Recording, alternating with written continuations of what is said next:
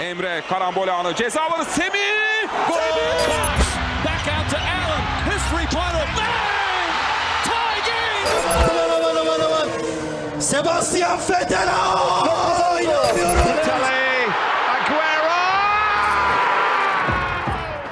Sporun nabzını tutan program Karambol her salı 19-21 saatleri arasında 96.6 frekansı ve radyobeykent.com'da sizlerle.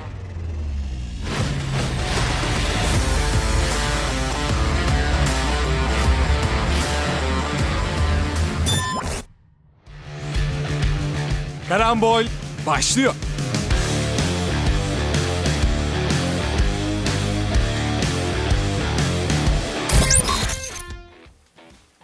...96.6 frekansından ve radyobilkent.com'dan herkese merhaba Karambol Salısı'na hepiniz, bütün dinleyenler hoş geldiniz.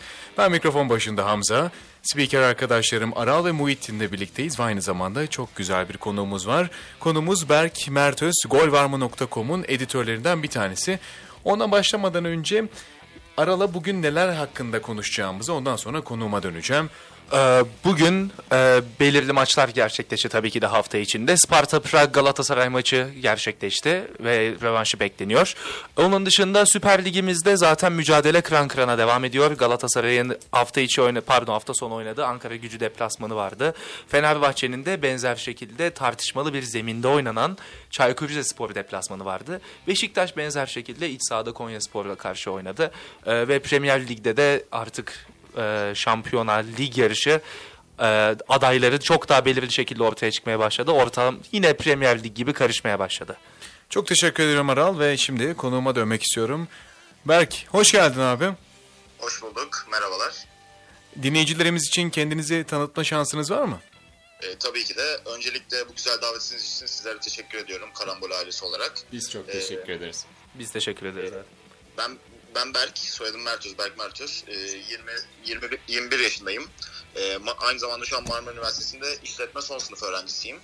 Ee, tabii ben daha üniversite kariyerim bitmeden biraz daha iş hayatına atılma ka- kararı aldım. Şu an bir yaklaşık 7 aylık bir süreç devam ediyor. Gol var mı da editör olarak devam ediyorum. Ee, burada da tabii yani üniversite bitmeden böyle bir sektöre girmek yani biraz işletme okuyorum ama nasıl desem pek alakalı olmasa da hani kafamın hep bir yerinde olan bir yerdi bu spor medyası. Ben de bu noktada ilerlemek istedim. Kariyerime bu doğrultuda ilerlemek istedim ve üniversite bitmeden başladım kariyerime. Ee, yaklaşık 7 aydır gol var mı da editörlük yapıyorum. Onun yanında aynı zamanda Linesman diye bir kurumda e, orada da şey ek iş olarak e, yazarlık ve e, yayıncılık yapıyorum. E, tabii bu sektörde ilk Sports TV'de başladım. Orada da hep alternatif sporların konuşulduğu bir yer.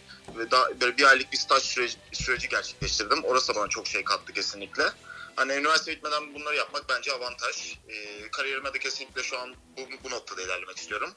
E, lise eğitimimi de e, Nişantaşı Işık Okulları'nda e, tamamladım. Oradan da gelme İngilizce, İspanyolca gibi altyapılarım var biraz. Bunlar da önemli. Bunları değerlendirmeye çalışıyorum ben de. Kendim hakkında diyeceklerim şu anlık bunlar. Aslında birçok noktada benzer taraftayız. Biz de senin gibi üniversitesinde e, bir yandan sporla ilgilenen insanlar olarak okulun radyosunda spor programı yapıyoruz. O noktada benzer kariyerlerimiz var diyebiliriz. Kesinlikle. Ee, belki bunların dışında tabii sana ve Hamza ve Aral'a nasıl olduğunuzu sorarak da başlamak istiyorum yavaş yavaş. Belki önce seninle başlayalım. Bugünlerde nasılsın abi? Nasıl gidiyor hayat? Ee, bugünlerde biraz yoğunuz. İşler yoğun. Ee, işte yeni bir iş süreci, yeni yapılanmalar, yeni planlamalar. Bu doğrultuda ilerliyoruz. Ee, yeni fikirler, yeni içerikler üretiyoruz. Onun dışında hem okulla hem de işi e, yoluna koymak bazen kolay olmuyor. Ama tabii biz zoru seviyoruz. Bu, bu doğrultuda devam ediyoruz. Kesinlikle. Aral sen?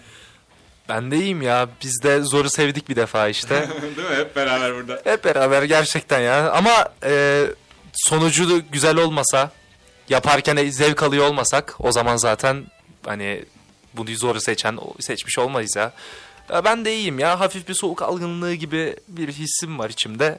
Ee, bu aralar zaten herkes salgın var, salgın var diye dolaşıyor. İnşallah sizin başınıza böyle bir salgınla yakalanma olayı gelmez canım dostlarım. Hamza Bey. Zorluk zorluk dedik de hayat zorluklarla güzel beyler. Öncelikle bunu eklemek isterim. Tekrardan Karambol'e hoş geldiniz sayın dinleyenler ve aynı zamanda sayın konuğumuz. Teşekkür ediyoruz kendi hal durumlarınızı, hislerinizi söylediğinizden dolayı yavaş yavaş karambolün içine doğru girmek istiyorum sizinle birlikte. Dördümüzün de daha rahat edeceği yerleri spor Kesinlikle. konuşmaya. Kesinlikle. Hayatımızdan daha da rahat bir şekilde konuşabileceğimiz spor tarafına geçmek istiyorum. Sparta Prag Galatasaray maçıyla öncelikle Galatasaray'ın iç sahada almış olduğu 3-2'lik mükemmel bir galibiyetle başlamak istiyorum. Öncelikle konuğuma sormak istiyorum. 3-2'lik ma- galibiyeti nasıl yorumluyorsun? E, Gal- temsilcimiz Galatasaray e, bence e, güzel başladı. E, bence maçın ilk e, 15 dakikasında da bu gayet sakindi ve e, iyi başladı Kerem Demirbay'ın golüyle. E, bu noktada tabii rakipte ters bir takım. Galatasaray e, Şampiyonlar Ligi playoff'unda da Şampiyonlar Ligi playoff'unda da gruplara kalmadan Molde gibi bir rakiple eşleşmişti. Bu noktada bazı sıkıntılar yaşamıştı. Fakat Galatasaray oyuncu kalitesi bakımından cidden e, yüksek bir takım kaliteli isimleri barındırıyor. E, bunları da kontrol edebilen ve doğru şekilde e, yönetebilen bir teknik direktöre sahipler. E, bu da Galatasaray'a her zaman avantaj sağlıyor. Çünkü uzun bir serüvendeler. Yani hem lig açısından hem de Avrupa kupaları, kupa var, Türkiye kupası var. Ya bu, bu üçlüyü bence iyi, iyi ilerletiyor Galatasaray ve eksikler de var. E, o açıdan da bakınca bunların toplamında ben Galatasaray'ın e, iyi bir sonuç aldığını düşünüyorum avantajlı ve kağıt üstüne de ben e, deplasmana avantajlı gittiğini düşünüyorum. E tabii maç 2-2 bitse aynı şeyi söylemezdim. Ee, şimdi deplasman kuralı de- deplasman golü kuralı da kalktığı için biraz daha rahat konuşuyorum. E, rakipte de büyük eksiklikler var. E, özellikle iyi oyuncuları ve sarı kart cezası. Galatasaray yine biraz daha temkinli oynaması gerekiyor. Çünkü belli noktalarda zaaf verdi defansif açıdan e, maçın ikinci yarısında özellikle. E, Galatasaray işte bu noktalara kafa yorarsa ben turu geçeceğini düşünüyorum. Sözü de size paslıyorum. Ya Fernando Muslera'nın da tabii efsane bir kurtarışı var. 90 artıda o kariyer. hani e, bütün zaten maçın hikayesini değiştirdi dediğiniz gibi çünkü deplasmana beraberlikle gitseydi iç sahada alınmış bir beraberlikle gitseydi Galatasaray o zaman hani çok daha zorlu bir eşleşme bekliyor olurdu. E, ben Galatasaray'ın performansı hakkında e, birkaç şey söylemek istiyorum. Ya biz burada maçtan önce konuşmuştuk hatırlıyor musunuz Karambol'de? Yani Galatasaray'da olası bir motivasyon düşüklüğü olabilir mi acaba Avrupa Ligi'nde oynarken diye. Ee, ben iç sahada şu anki Galatasaray formuna baktığımız zaman özellikle özellikle de Avrupa'daki maçlara baktığımız zaman çok daha ateşli oynayan bir Galatasaray görüyorduk lige karşı li- ligle bile kıyasladığımızda. Ben Avrupa'da da böyle bir şeyin yine beklenmeye devam edebileceğini düşünüyorum. Özellikle iç sahadasınız. Taraftar sizin arkanızda ki zaten son yıllarda bence Türkiye'nin en iyi tribünü Galatasaray tribünü son hani 3-4 yılda Kesinlikle. pandemiden sonra ve e, özellikle geç, geçtiğimiz sezon yaşadığı şampiyonlukla birlikte şu an şampiyon tribüne sahip diyebiliriz Galatasaray için. E, bütün bunlar arkasındayken ben daha net bir sonuç alınmasını bekliyordum. Muslera'nın dediğimiz gibi son dakikada çıkan hani inanılmaz bir kurtarışı olmasa Emiliano Martinez var. Aynen öyle. Ee, hani Sparta Prag büyük ihtimalle beraberliği almış olacaktı. Hatta hani ben bunun üzerinden maç yorumlamayı sevmem. Hatta geçenlerde Thomas Tuchel Bochum'a karşı yenildikten sonra da bu yorumu yaptı. Ama gol beklentisine baktığımız zaman Sparta Prag hani 1.90'a 1.07 ile üstünlük de kurdu Galatasaray'a. Hani bu kadar fazla pozisyon vermesi gelecek turlarda Galatasaray için sıkıntı. Çünkü bana kalırsa temsilcimizin bu sezon Avrupa hani Avrupa Şampiyonası şampiyona diyorum. Avrupa Kupası'ndaki hedefi şampiyonluk olması olması gerekiyor kesinlikle. Katılıyorum.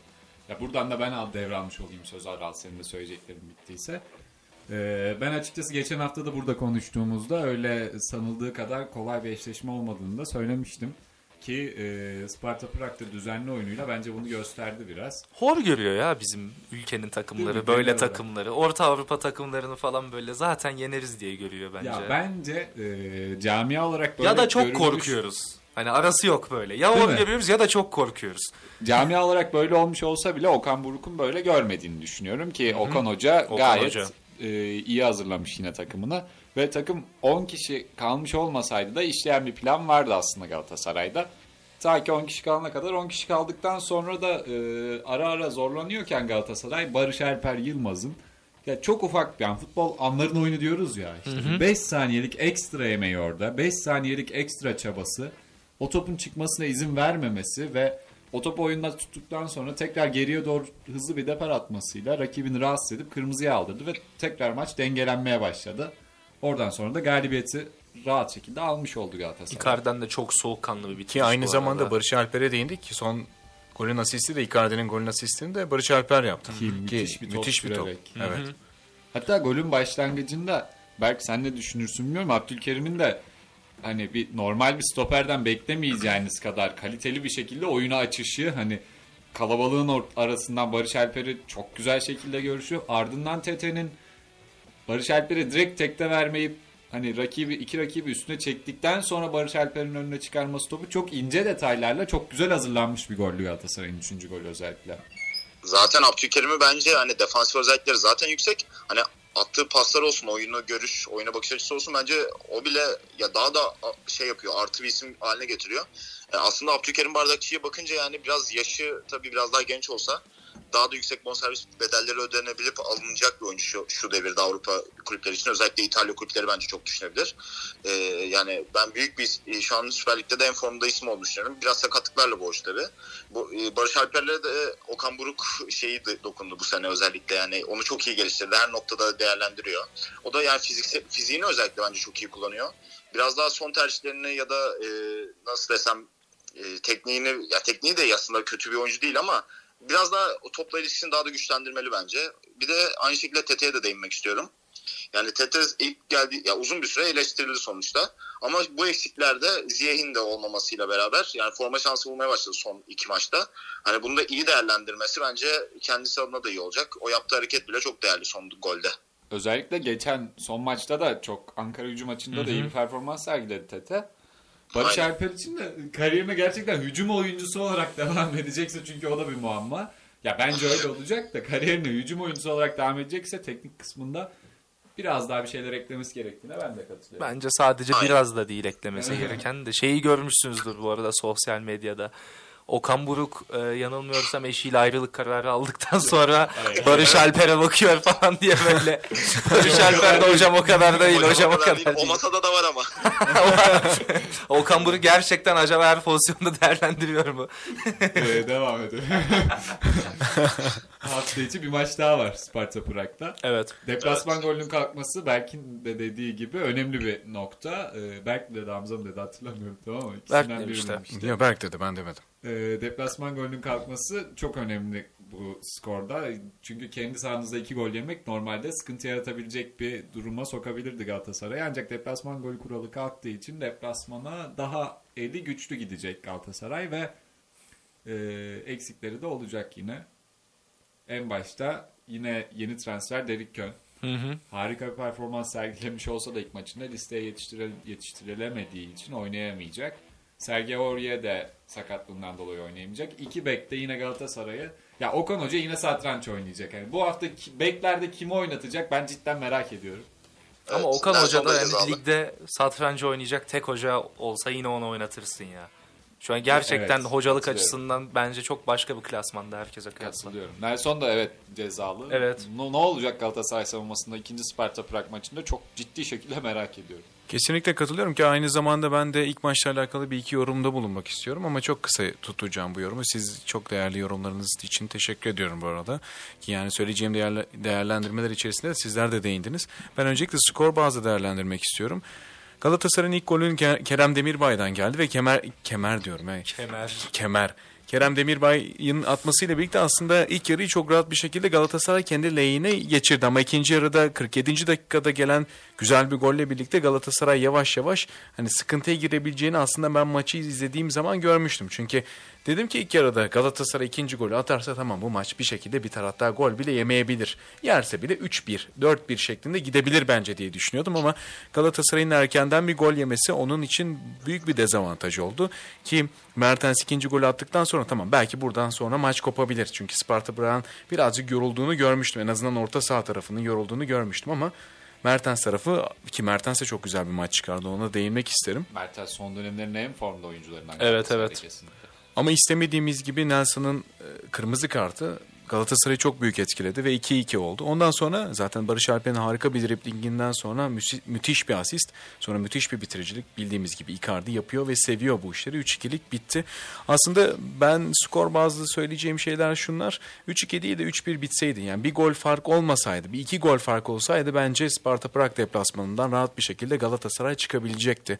Ancak tabii ki şimdi kötümser konuşmak istemiyorum ama en kötüyü düşünmek istiyorum.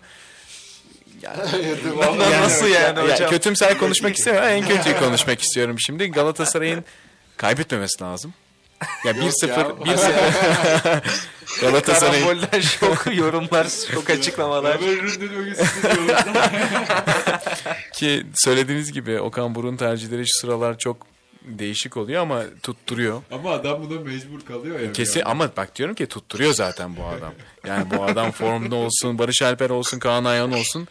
Adam tutturabiliyor. Aynı zamanda deplasmanda güzel bir oyun bekliyorum Galatasaray'dan.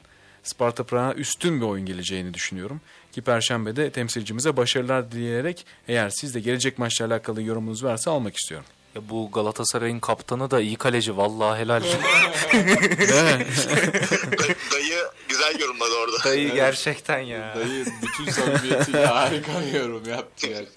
Dayı da müthiş oynamıyor Aynen ya. Kerem Demirbay da şey gerçekten dayı çok iyi oynuyor. gelişmiş durumda ya. İlk geldiğinde böyle değildi. Yani bambaşka bir hal aldı. Ve Alışma süreci diye düşünüyorum. Bence Galatasaray'ın yaptığı en iyi transferlerden bir tanesiydi. Yani Zaha'dan, Tete'den bile daha bence nokta... Yani an kesinlikle kesinlikle zaten öyle. nokta atışı da... Hani aldıkları zaman da bu kadar fazla yıldız almak mantıklı mı? Bu kadar fazla kanat oyuncusu hani nasıl oynayacaklar? Çünkü hatırlıyorsunuz burada da hani hatta bütün Türkiye konuşuyordu. Daha sezon başlamadan önce ya da bir iki maç olduktan sonra Zaha'nın Tete'nin süper hani normal beklenilen seviyede performans verdiği düşünüldüğü zaman Okan Buruk hangi 11 ile hangi atak e, hangi ileri üçlüyle ileri dörtlüyle sahaya çıkacak diye konuşuluyordu. E, şu an bunlar da yok ama Kerem Demirbay gerçekten ayağına sağlık ya bu dayı iyi çıktı. Bence o eksiklikler daha iyi oldu Galatasaray adına. Çünkü öbür türlü Kerem Aktürkoğlu on numarada oynamak zorunda kalıyordu ve işte o beklenilen performans veremiyordu ve eleştirilere uğruyordu. Hem Zaha varken, Tete varken, Ziyeh varken. Bence ya kötü ayrılıyordu. Ya o dördünün bir anda olması bence Galatasaray'a eksi yazıyor. Ya kesinlikle ama bu eleştirilme sebebi de Türk olması birazcık yani ne yazık ki. Genelde O, Türk canım. oyuncular takımlarında en az maaşı alıyor bir şeye karşı yabancı oyunculara Skor kıyasla. katkısı yüksek. Ama Skor tabii işte katkısı zaten Kerem'in çok yüksek. biraz bitiricilik konusunda da saç baş olduruyor taraftarı. Yok Görüyorum yok ben. o tabii ki de o tabii ki de ama hani Ama yani Zaha skor Tete katkısı hala alkışlanırken değil yani. falan ayıp ya. Ya Kesin. özellikle Zaha ve Tete böyle maaşlar alıyorken ya hatta buna bence son Böyle aylarda açıklanılan maaşlar alıyorken diye de böyle Evet, maaşlar alıyor. çok çok doğru bir söyledi şu an. böyle maaşlar alıyorken hatta ben buraya Icardi'yi de katmak istiyorum. Öyle ya da böyle Icardi de çok uzun süredir skor katkısını az veriyordu. Yani Onun özellikle kredisi var ama ya. Ve oyundan Kredisi tabii ki çıkarılmıyor. var. Kredisi tabii ki var. Ama Kerem'in neden kredisi yok? Kerem 3. ligden buraya gelip her sezon neredeyse çift tanelerde gol ve asist katkısı verip takımının en az maaş alan oyuncularından birisiyken bu kadar eleştiriye göğüs geriyorken yani en ufak hatasında, en ufak kötü performansında Zaha'nın, Tete'nin çeyreği kadar, Icardi'nin binde biri kadar eleştirilmiyor oluşunu Kerem kendisi de düşünüyordur ki eğer iddialar doğruysa bunu Icardi de dert edinmiş kendine. Aslında- taraftarı karşı e, son iki maçta da sevinç sevincinde taraftara gitmemesinin sebebinin Kerem'e olan tepkiler olduğu iddia ediliyor. Aslında sorduğun sorunun cevabını sen verdin. Kerem'in bu kadar eleştiri almasının en büyük sebeplerinden bir tanesi 3. ligden gelmesi. Adam PSV'den gelmedi. Evet. Ya da West Ham'dan gelmedi. West Ham'daki PSV'deki insanlar performansını bildiğinden dolayı adama göz yumabiliyor. Icardi'ye göz yumabiliyorsun. Peki West Ham ve PSV neden? Neden bu iki takım örnek var? Paris Saint Germain yani. PSG. Hayır. Ha, Paris Saint Germain. tamam, Çok pardon. Bence bence şey Bugün ya, maçı var ya, hani karıştırmış. Sadece oradaki performansı değil de hani insan hani bildiğini hor görüyor yani bizimde de bizde de böyledir hatta yani futbol açısından değil de halk içinde de hani eskiden mesela normal hani esnaflık yapan bir insanın zengin olduğunu öğrendiği zaman genelde o insanlar hala onu hor görüp böyle aa bu nerelerden geldi biliyoruz işte yok şöyle yaşıyordu böyle yaşıyordu diye konuşur hani şu anki statüsüne bakmaz yani ama gidip de atıyorum Fransa'da oynayıp da burada ortalama oynayan bir oyuncuyu gördüğü zaman o bu Fransa'dan geldi abi bir bildikleri vardır falan diyorlar ki o zamanki performansına bakman gerekiyor. Ki abi- Kerem'i insanlar hor görebiliyor 3. ligden Evet, geldiği için Kesinlikle. bence. Katılıyorum sana ve ben de aynı yorum yapacağım. Ki Zaha Zaha şu anda West Ham'da oynadığı gibi oynamıyor. Crystal Ay Palace'da. Crystal Palace. West Ham Palace, nereden çıktı ya? Takıldım bugün. Sen oraya bir takıldın. Ha, West Ham kupon falan mı var ya? De- olabilir biliyor musun? Gelmesini beklediğim bazı maçlar var falan. Tabii ki şu an iddia oynamıyorum. Hayatta da oynamam bu arada. Ya şöyle mesela Zaha Crystal Palace'taki oynadığı performansın çok çok aşağısında oynuyor. Ve insanlar bir yerden sonra tamam abi Zaha bu. bir şekilde bir yerden çıkar ve golünü atar diye umutla bekliyorlar. Ama Kerem Aktürkoğlu için o değil. Hani biz karambolde çok konuşuyoruz Kerem Aktürkoğlu için ve gerçekten de bazı eleştirilerin çok yersiz olduğunu da söylüyoruz. Kerem'i en çok savunan insanlardan bazılarıyız. Geçen haftalarda Ya öyle, gerçekten öyle. Bülent abi bile kendisine sallıyorken ben savunmaya çalıştık burada. Evet maalesef. Ki Kerem Aktürkoğlu'nun da yavaş yavaş yavaş yavaş değil adam gerçekten güzel performans gösteriyor abicim. Güzel bak Mevkisine dön. Vurucu bak bak çok pardon bunu söylemek istemiyordum da. Vuracaksın ensesini alacaksın ekmeğini. Bu kadar basit abi. ya bu kadar basit. Ya onun dışında hani e, siz için kolay bir eşleşme mi bekliyor? Onu da bir teker teker. Sen Galatasaray'ın alacağını düşündüğünü söyledin. Peki sence kolay bir deplasman mı olacak? Ben alacağını söylemedim ama e, Ben alacağını söyledim. Ya sen sen şu an sen sen herhangi bir şey kesin olarak söylemiyorsun temsilcimiz adına diye yorumluyorum. Hani, genelde öyle oluyor. evet evet. Ama ben ilk maçta dediğim gibi asla kolay bir eşleşme beklemiyorum da. Top yuvarlak. Ee, ya e, ikinci maçta artık oyuncuların da daha iyi motive olup "Ya beyler bu iş ciddi galiba fark ettiğini düşünüyorum ilk maçtan sonra ve daha ciddiye almış bir Galatasaray'ın Sparta Prag deplasmanından yeterli sonucu alarak döneceğini dön, tahmin ediyorum. Yani çok farklı bir şey, rahat bir maç olmayacak ama yeterli sonucu alacaktır Galatasaray bence. Belki sen? Yani zor bir deplasman ama dediğim gibi ben beraberlik beraberlik gibi görüyorum maç sonucunu ve öyle Galatasaray'ın tur atlayacağını düşünüyorum. Umarım uzamaz ya. Evet en kötü senaryo bence de uzaması. O Biz zaman mesela Sparta bırak 1-0 bitirse uzuyor yani. Çünkü şey şeye de bakmıyorlar deplasman gol Evet. dediğim gibi. O O yüzden başarılar yani. temsilcilim temsilcimize evet Avrupa'da bu, bu hafta içiydi değil mi maç bu arada? Evet, Ee, başarılar dileyelim tekrardan. Senin tahminin ne Aral? Ya ben zorlu bir deplasman bekliyorum. Galatasaray'ın buradan ama hani Türkiye'yi ve kendi taraftarlarını şaşırtacağını pek düşünmüyorum ya. Olumsuz anlamda şaşırtmayacak. Olumsuz anlamda evet şaşırtacağını düşünmüyorum diyeyim. Hani ve beklemiyorum. Ee, azıcık heyecan yaratabilir. ama ondan sonra bir şekilde bence maçı alır yani. Ee, kolay bir deplasman çok beklemiyorum açıkçası. Prag'ın sıkıntı çıkaracağını düşünüyorum. Hani kendi tribünleriyle de birlikte. Ama, Ama- yine de turu geçen Galatasaray. Galatasaray'a geç ya geçmesi lazım zaten. Kağıt üstünde Kesinlikle. baskımız zaman da Evet. kesin yani bir, bir mücadele bile çok olmaması lazım gibi gözüküyor. Özellikle iki takımın da Avrupa'daki hedefleri bambaşka. Hamza. Ben zaten yorumumu eklemiştim ama tekrardan söyleyeyim. Galatasaray için zorlu bir deplasman bekleniyor. Ama şöyle bir durum var. Galatasaray bu zorlu deplasmanlardan da çıkmasını bilen bir takım. İyi de bir takım. Ki Emre Belezoğlu'nun söylemiyle ki yavaş yavaş Ankara gücü maçına da geçmek istiyorum. Aynen. Emre Belezoğlu'nun söylemiyle birlikte şu anda Galatasaray'ın en iyi, en prime zamanlarından bir tanesi diyor. Kadro Ligin olarak. çok üzerinde. Ligin ve de Ben çok oyuncuyken böyle oyunculara karşı oynamadım falan diyordu. Galatasaray tarihinin en iyi takımlarından biri olduğunu söyledi. Ki böyle bet- bir açıklama. Kesinlikle ki böyle betimlenen bir takımın Sparta Prag deplasmanından kolay bir şekilde çıkması lazım. Eksikleriyle birlikte kimse kusura bakmasın. O yüzden Galatasaray'ın kazanmasını istiyorum. Canı gönülden istiyorum. Ve aynı zamanda da turu geçeceğine inanıyorum. O zaman istersen ya isterseniz bununla birlikte e, bu hafta oynanan Süper Lig maçlarına geçelim. Özellikle de geçen hafta Süper Lig hakkında konuştuğumuz hani biz bölümümüzde ver şey yapmıştık. Fenerbahçeli taraftarlar bizi aramıştı ve hani geçen geçen haftaki yaşanan Fenerbahçe'nin puan kaybından sonra Aramaktan bahsetmişken bir numara mı hatırlarsın? evet hemen hatırlat ya sen. Ben mi hatırlatayım?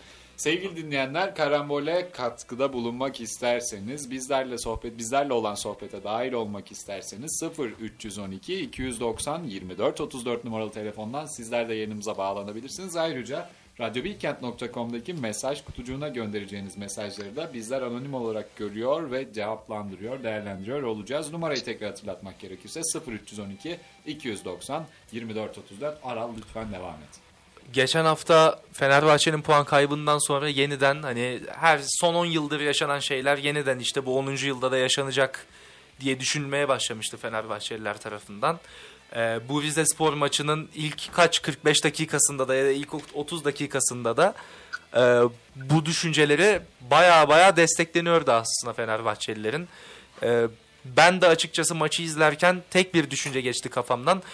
Gerçekten Fenerbahçe sadece Karadeniz bölgesi yüzünden bir şampiyonluk mu kaybedecek diye.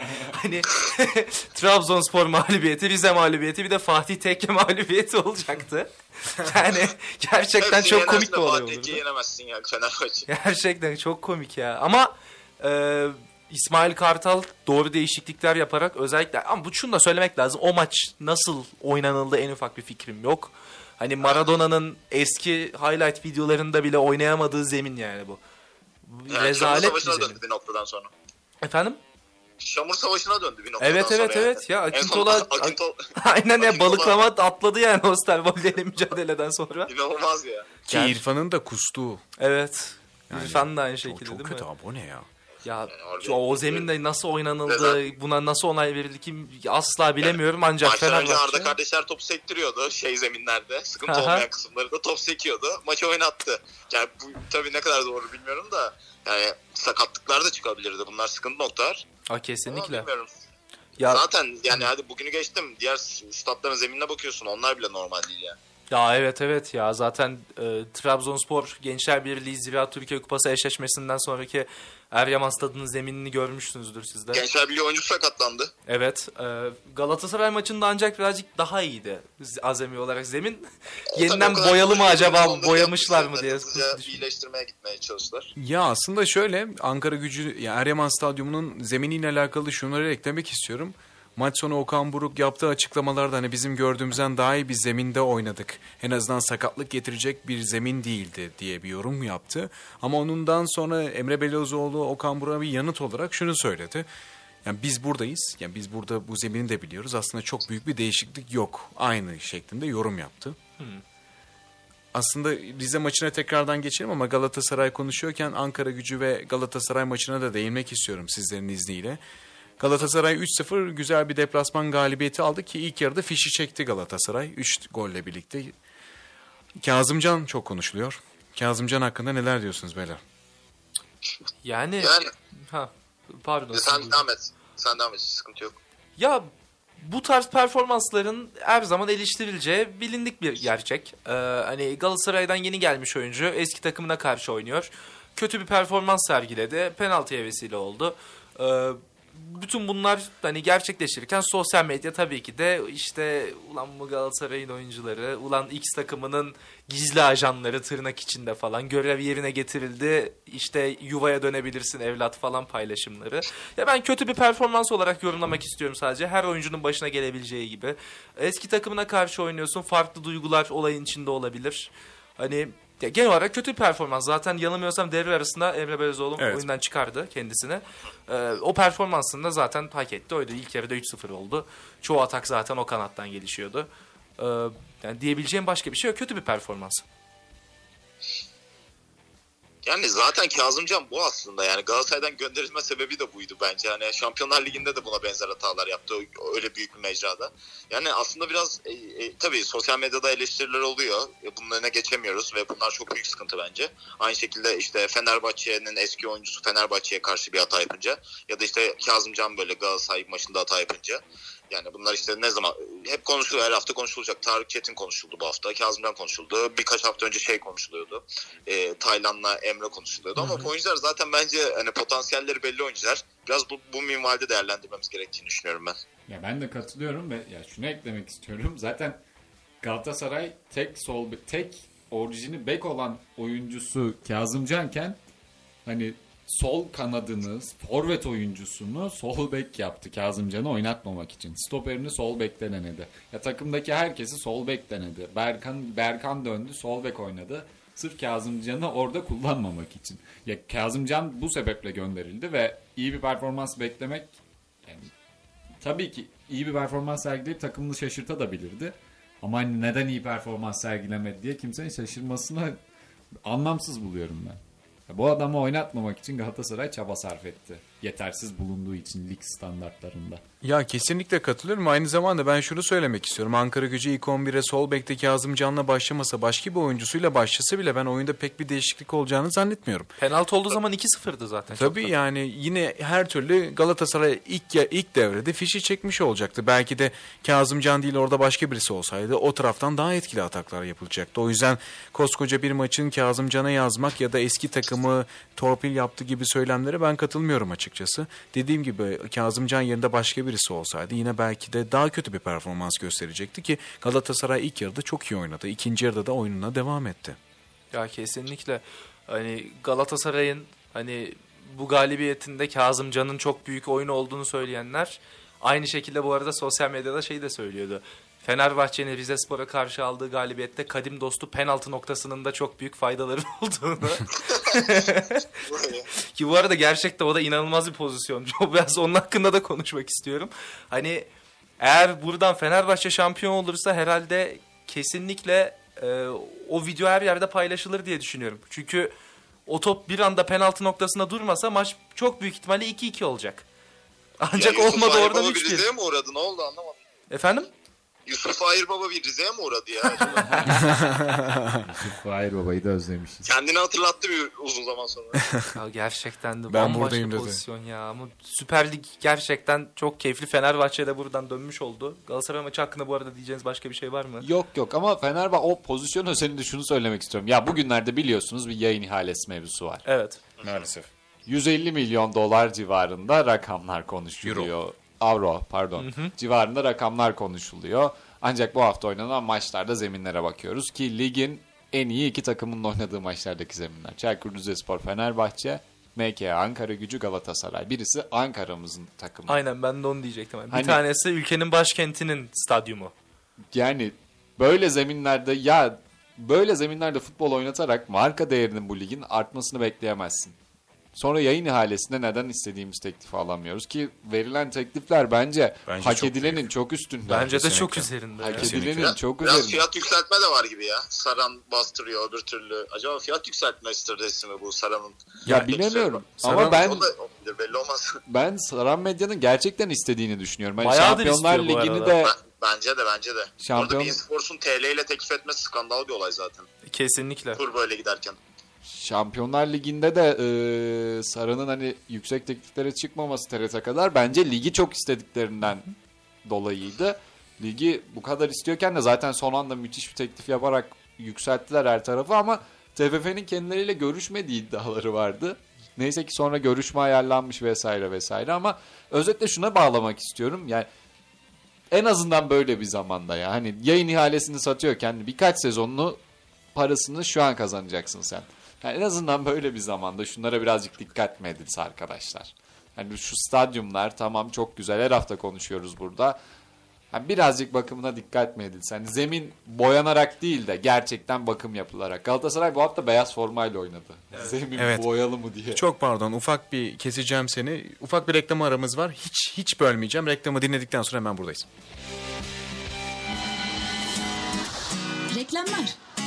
Çok kısa. Yaşasın arkadaşlar. LÖSEV'in tüm çocuklara sürprizi var. Tatlı mı tatlı, sulu mu sulu, C vitamini dolu, çekirdeksiz ve doğal satsıma mandalina. LÖSEV Seferihisar çiftliğinden sofranıza gelsin. Bize de, lösemilik kardeşlerimize de sağlık olsun. Tek katkı maddesi sevgi olan Lösev Satsuma mandalinalarına LSV dükkanlardan, lsvdükkan.com'dan erişebilirsiniz. Kaldığımız karambole kaldığımız yerden devam ediyoruz. Ufak bir reklam aramız vardı.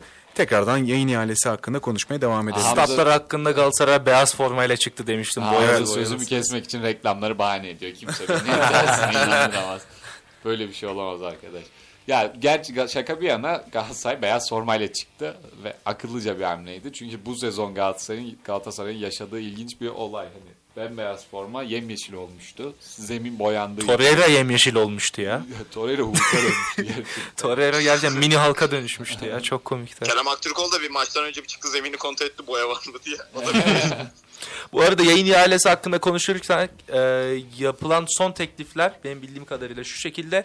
Saran Medya'nın teklifi 140 milyon euro ki bu da yaklaşık 4.7 milyar pardon milyon tabii ki de e, yo milyar Ya, oluyor. milyar Doğru oluyor dedim. abi. Özür dilerim Oo, ekonomiyi takip edemedim. Kur- kuruştu. Bu da 4.7 milyar e, Türk lirasına tekabül ediyor. Şu an şu anki kurla tabii ki de. Bein Sports'un teklifi ise 3 milyar 900 milyon TL. Yani Saran Medya'nın teklifi hem euro bazından olduğu için çok daha stabil olması gerekiyor. Hem de Bein Sports'un teklifinden daha yüksek. Ki abi TFF biraz Beyin Sports'u seviyor. Biliyorsunuz ki TFF Süper Türkiye Kupası'nı da Arabistan'da oynamıştı. Beyin Sports da Arabistan'ın zaten. Katar'ım. Katar'ın pardon. Yani genel olarak bir yakın. Arap sevgisi var TFF'de. O yüzden Süper, bunu- Süper Kupa demişken Süper Kupa'nın da Şanlıurfa'da oynanacağız. çok garip. Yani normalde Isla- o da Ankara ve Samsun Spor hakkında Samsun. biz burada konuşuyorduk. Samsun hakkında konuşuyorduk. Çok garip bir anda Urfa'da olması. Tabii ki bunun da arayüzü ya da arka yüzü vardır. Ona bir şey söyleyemeyeceğim ama Samsun ben ya da Şanlıurfa demiyorlar mıydı? Kesin Şan, Şanlıurfa mı daha çok öne çıkıyor şu anda? Şanlıurfa Görmedim neden, onu o yüzden. neden Şanlıurfa onu da anlamadım. Valla. Şanlıurfa'da bir seneler önce bir 10-15 sene önce Trabzon Fener oynamıştı sanırım Evet değil mi? hatırlıyorum. Öğle saatlerinde oynanmıştı hatta. Aynen. 3-1 Trabzonspor'un. Trabzon 3-1 yani Trabzon'un Fener'e kurduğu o maçtaki üstünlüğünü de unutamıyorum. Yani tek kale oynamıştı. Ben şey ilk veya ortaokuldaydım. Çok iyi hatırlıyorum. a- o aynen ben de aynı. Ya, Ben yayın-. Eve, eve gelmiştim nasıl izlemiştim öyle bir maçtı. Ya Şanlıurfa deyince aklım oraya kaydı. Fener için şanssızlık olabilir. Bir de şey yani şimdi iki aydan az bir süre kaldı galiba. Konuşulan e, fikstür ya konuşulan 4 maç Nisan tarihi. deniyor. Nisan Evet, başı Nisan. galiba 3 Nisan olması bekleniyor. Yani anlamadığım şey şu bu kadar sık, sıkışık fikstürde hani nasıl ayarlayacaklar onu da ben cidden merak ediyorum. Çünkü hem ya boşluk yok cidden Euro 2024 var zaten Haziran başında. E şimdi bakıyorsun Zira Türkiye Kupası yarı finalleri de çıktı ayak. Avrupa temsilcilerimiz yani Avrupa'dan elenmemesi gerekiyor. Yani çok sıkışık bir fik- fikstürde oynanacak. Kesinlikle 3 Nisan güzel tarih bu arada. Yani nedenini sormazsanız Tek teşekkür boşluk ederim. orası galiba. ya muhtemelen yani kesinlikle öyleydi zaten. Boşlukta oynamak zorundalar. Ben de şunu söylemek istiyorum. Medya yani yayın medya ihalesiyle hakkında şunu söyleyeceğim. Kulüp galiba Kulüpler Birliği oylamaya gidecek ve oylamalarla birlikte seçilecek diye düşünüyorum. Onların da Öyle olacak diye var. açıklandı açıklan açık. Çünkü Kulüpler Birliği zaten 150 milyon euro istiyor. Onlar bunu talep ediyor. Diyorlar ki verin anlaşmayı yapalım diye. Tabii ki ihale usulü olduğundan dolayı en yakın paraya mevcut olan en, en yakın parayı ne denir ona? Teklif. Teklif eden çok pardon. en yakın parayı teklif eden tabii ki onun olması gerekiyorken ama Türkiye'de işler birazcık garip dönüyor bu ihale yöntemlerinde. Neyse oraya pek girmeyeyim. İsterseniz yavaş yavaş araya gidelim. Bizim saat aramıza girelim. Saat arasından sonra Fenerbahçe maçıyla alakalı konuştuk. Eğer devam etmek istersek Fenerbahçe maçını konuşuruz. Sparta Prag Galatasaray aynı zamanda Galatasaray Ankara gücü. Sonrasında yayın ihalesi hakkında konuştuk. Sayın konuğumuzla birlikte çok güzel yorumlar geldi ve ufak bir aradan sonra saat başı aramızdan sonra tekrardan sizlerle birlikte olacağız. Karambolde kalın. Karambol devam ediyor.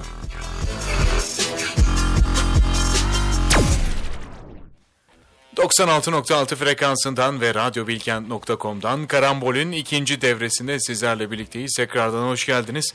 İlk devremizde aslında Sparta Prag Galatasaray maçı hakkında konuştuk ve Perşembe günü olacak depla Galatasaray için zor bir deplasman olduğunu söyledik.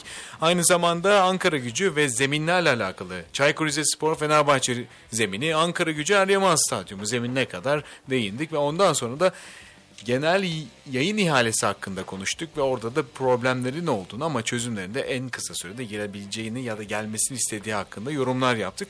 Şimdi ise Fener Beşiktaş ikinci Fenertaş en sevdiğim takım ya. Kuştaşlık falan. Beşiktaş dedim ya. İkinci devrede ise Beşiktaş birazcık Premier Lig ondan sonra basketbol ve birazcık da Formula 1 hasretimizin gideceğini sadece söyleyeceğiz. Söyledin ve kapattık. Aynen. Evet, yani bu kadar olacak zaten. Çok Formula iyimser bir hani program gerçekten. Formula bu kadar olacak. Hasretini gidereceğiz. Herhalde olacak. bugün biraz uzatıyoruz. 9'u geçeceğiz Evet, gibi. evet. Ya, bu gece buradayız. Evet beyler Beşiktaş hakkında konuşmak istiyorum. Yeni gelen yeni gelen transferlerle birlikte ilk defa Vodafone Park diyecektim görüyor musun? Tüpraş Stadyum. Mu. Mu. Mu. Tüpraş Stadyumuna Mu. ilk defa çıktılar. İlk defa ayak a- ayak attılar, adım attılar. Bugün birazcık konuşamıyorum ama yorgunluğumdan kusura bakmayın sayın dinleyenler. Evet 2-0'lık gelen Konya Spor galibiyeti. Yine 15-25 dakika boyunca Fernando Santos eleştirisi. Fernando Santos'un defans oyununa karşı sosyal medya üzerinden ve futbol yorumcularından gelen bir eleştiri. Evet beyler maç hakkında sizler neler konuşmak istiyorsunuz? Ya Berk Bey'e soralım bence ilk önce. Evet. Yani evet e, ben de ilk 15-20 dakikaya bakınca Beşiktaş harbiden kopuk ne oynadığı belli olmayan bir oyun sergiliyordu. Yani evet Fernando Santos şu an e, tam olarak yani de, oyunun defans yönünde gol yemeyerek bize bir şey sunuyor. Çünkü adamın da zaten defans özelliğiyle öne çıkan bir teknik. Fakat hatta turnuva da hocası yani. Senelerce milli takım çalıştırmış bir turnuva hocası diyebilirim kendisi için. Ama bu Süper Lig çok başka bir e, mecra. Burada da belli bir oyun olması gerekiyor. Kompakt oynaman gerekiyor büyüksen. E, ra- rakip sahaya yerleşmen gerekiyor. Aslında hoca da maç sonu açıklamalarıyla bunun farkında ama bize bunu şu ana kadar pek sunabildiğini söyleyemeyeceğim. Yeni transferlere de değinmek istiyorum. Ee, Ernest Muçi ve Avni Surati. İki tane yüksek bonservis bedeli, rekor bonservis bedeli ödenen isimler bunlar. Özellikle Muçi'yi cidden çok beğendim. Her yerden şut denemesi falan aşırı hoşuma gitti. Çünkü yani hani geçen Mertens maç sonu açıklamasında şunu demişti. Şut çekmezseniz gol atamazsınız diye. Ee, Muçi yani o kadar deniyor ve ben isabetli de şutlar deniyor ve etkili de bir hücum oyuncusu ve Beşiktaş'ın tam eksiği bir on numaraydı. Ben Bir de şut çeken bir Beşiktaş- on numara yani. Sürekli gerçekten kaleyi deniyor. Aynen ya bence böyle devam etmesi gerekiyor. Yoksa yani kaleye de yakınlaştırıyor takım bu oyun. Musrati de hani şey sa- sakin bir oyuncu. Biraz daha temposunu arttırdığı sürece takıma katkı sağlayacaktır. Burada da yanında Getson gibi bir gelgitli e, box box bir şey var yani dikine gidebilen bir orta saha oyuncusu var. Bu üçlü çok iyi böyle kombine edilip harmanlanabilir. Ben o üçlüden ümitliyim. Önlerinde de Semih Kılıçsoy gibi, Raşisa gibi, hani Cenk Tosun gibi de bir yerli forvet var. Özellikle Semih Kılıçsoy son zamanların yükselen yıldız, yıldız parlayan yıldızı. Bu hafta Ee, da attı golünü. Bu hafta da attı golünü de ya bir şey diyeceğim. Semih Kılıçsoy dokunuyor mu orada? Ben tam çözemedim ya. Ya Siz bana biraz bu geçtiğimiz Dünya Kupası'ndaki Bruno Fernandes, Ronaldo gibi geldi. Aa, aynısı ha. Yemin ederim aynısı. ama ama burada ya yine çok yakın ya. Bilemiyoruz yani. Semih dokunduğunu söylüyor. Top Hani- yön değiştirmiyor bence hiç. anlamadım. Ya şöyle Topta ben çok azıcık bir değişiklik gördüm açıkçası ama yani çok çok da Sen emin Semih değilim ya. Kılıçsoy'dan gol görmek istediğin için yanılmış da olabilirsin. Raşitsa, Semih Kılıçsoy'dan gol görmek bence bütün Türk futbol severlerin isteyeceği bir şey E, olmalı tabii ya. canım, Kesinlikle. öyle, öyle. Özellikle Ona- Euro 2024 için. Ona bir şey demiyorum. Ee, ama yani bilmiyorum ya gol kiminse onundur ama Semih değdiğini söylüyor. Hadi değmiş olsun. Forvetinde birazcık hani bencili iyidir diyelim. Katıldım buna. Kesinlikle Semih Kılıçsoy'la alakalı bir tane değerlendirme söylemek istiyorum. Hatta istatistik söylemek istiyorum değerlendirmeden daha çok. 2024 yılının 23 yaş altı en golcü futbolcuları açıklanmış. Birinci de Semih Kılıçsoy 7 golle tablonun birincisi. İkinci Bukayo Saka 6. 6. gol değil 6 gol. İkinci Daha az Højlund- maçta ama Tabii tabii ki. Hoyland 5 5 gol. Muhammed Bamba 5 gol ve Ferran Torres 4 gol. Yani şu anda 23 yaş altı en golcü futbolcuların birincisi. Semih Kılıçsoy. Ferran Torres hala 23 yaş altı mı? Ferran Torres öyle. 23 yaşında. Kaç yıldır 23 yaşında bu adam? Ferran Torres Üç yıldır. kaç? İki, 2000'in Kasım mı öyle bir şey olması lazım. Şu an atıyorum da 2000 Çok doğumluydu şaşırdım diye bu sanki arada. o ama. Evet ben de bir şaşırdım. Hemen şu an bakıyorum Ferran Torres evet arkadaşlar 2000 doğumlu 23 yaşında. Vay arkadaş. Evet evet hala öyle. 23 yaş Abi demek. 23 yaşında adam 2000'li sadece 2008 yılında Ballon d'Or'da 3. oldu adam düşünebiliyor musunuz? hayır hayır hayır, hayır yapma onu. Yok abi o değil. Nasıl abi? F. Torres işte. Liverpool'da oynuyordu bu adam daha 8 yaşındayken. Sarı saçlı değil miydi ya? F. Torres işte. Yok kısaltmış boyatmış. Ama saçlara gelmişken Abu Bakar'ın da saçı kimin çok beğenmediniz mi? Bu arada yayıncı kuruluş gerçekten orada bir ayıp etmiş durumda. Bu kadar özel olarak yakınlaştırdı Abu Bakar'a kafasına özellikle her açıdan arkadan önden.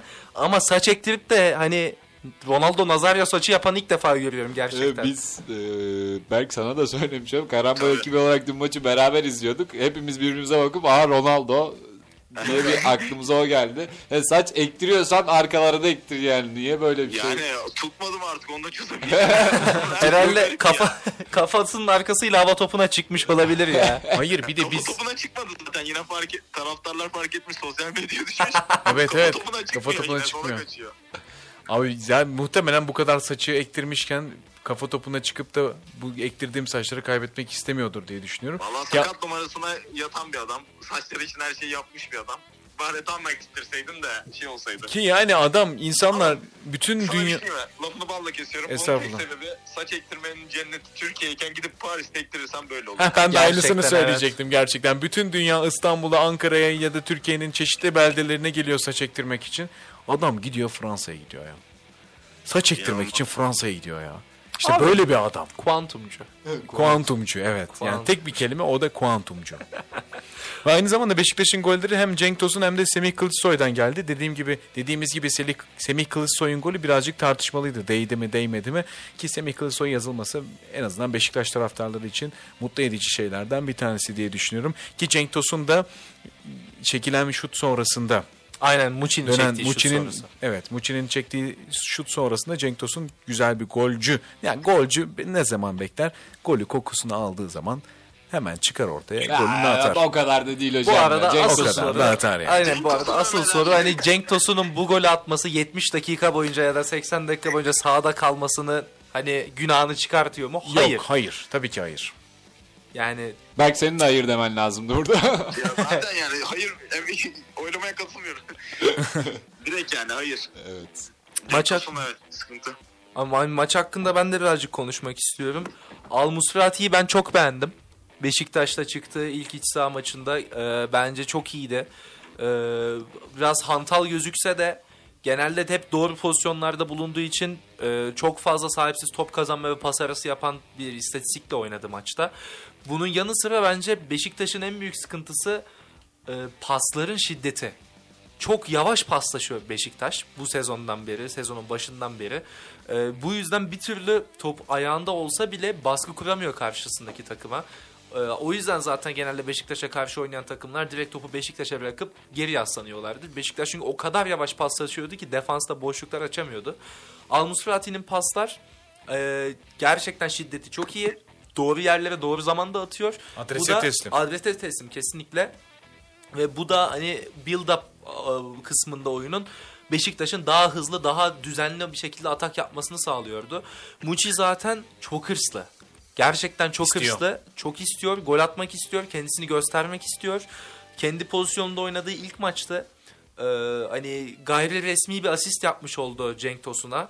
E, ama sürekli kaleyi denemesi, sürekli istiyor olması, maçtan çıktığı zamanki bile suratındaki o hırsı Beşiktaş taraftarını kesinlikle görmek isteyeceği tarzdan şeyler.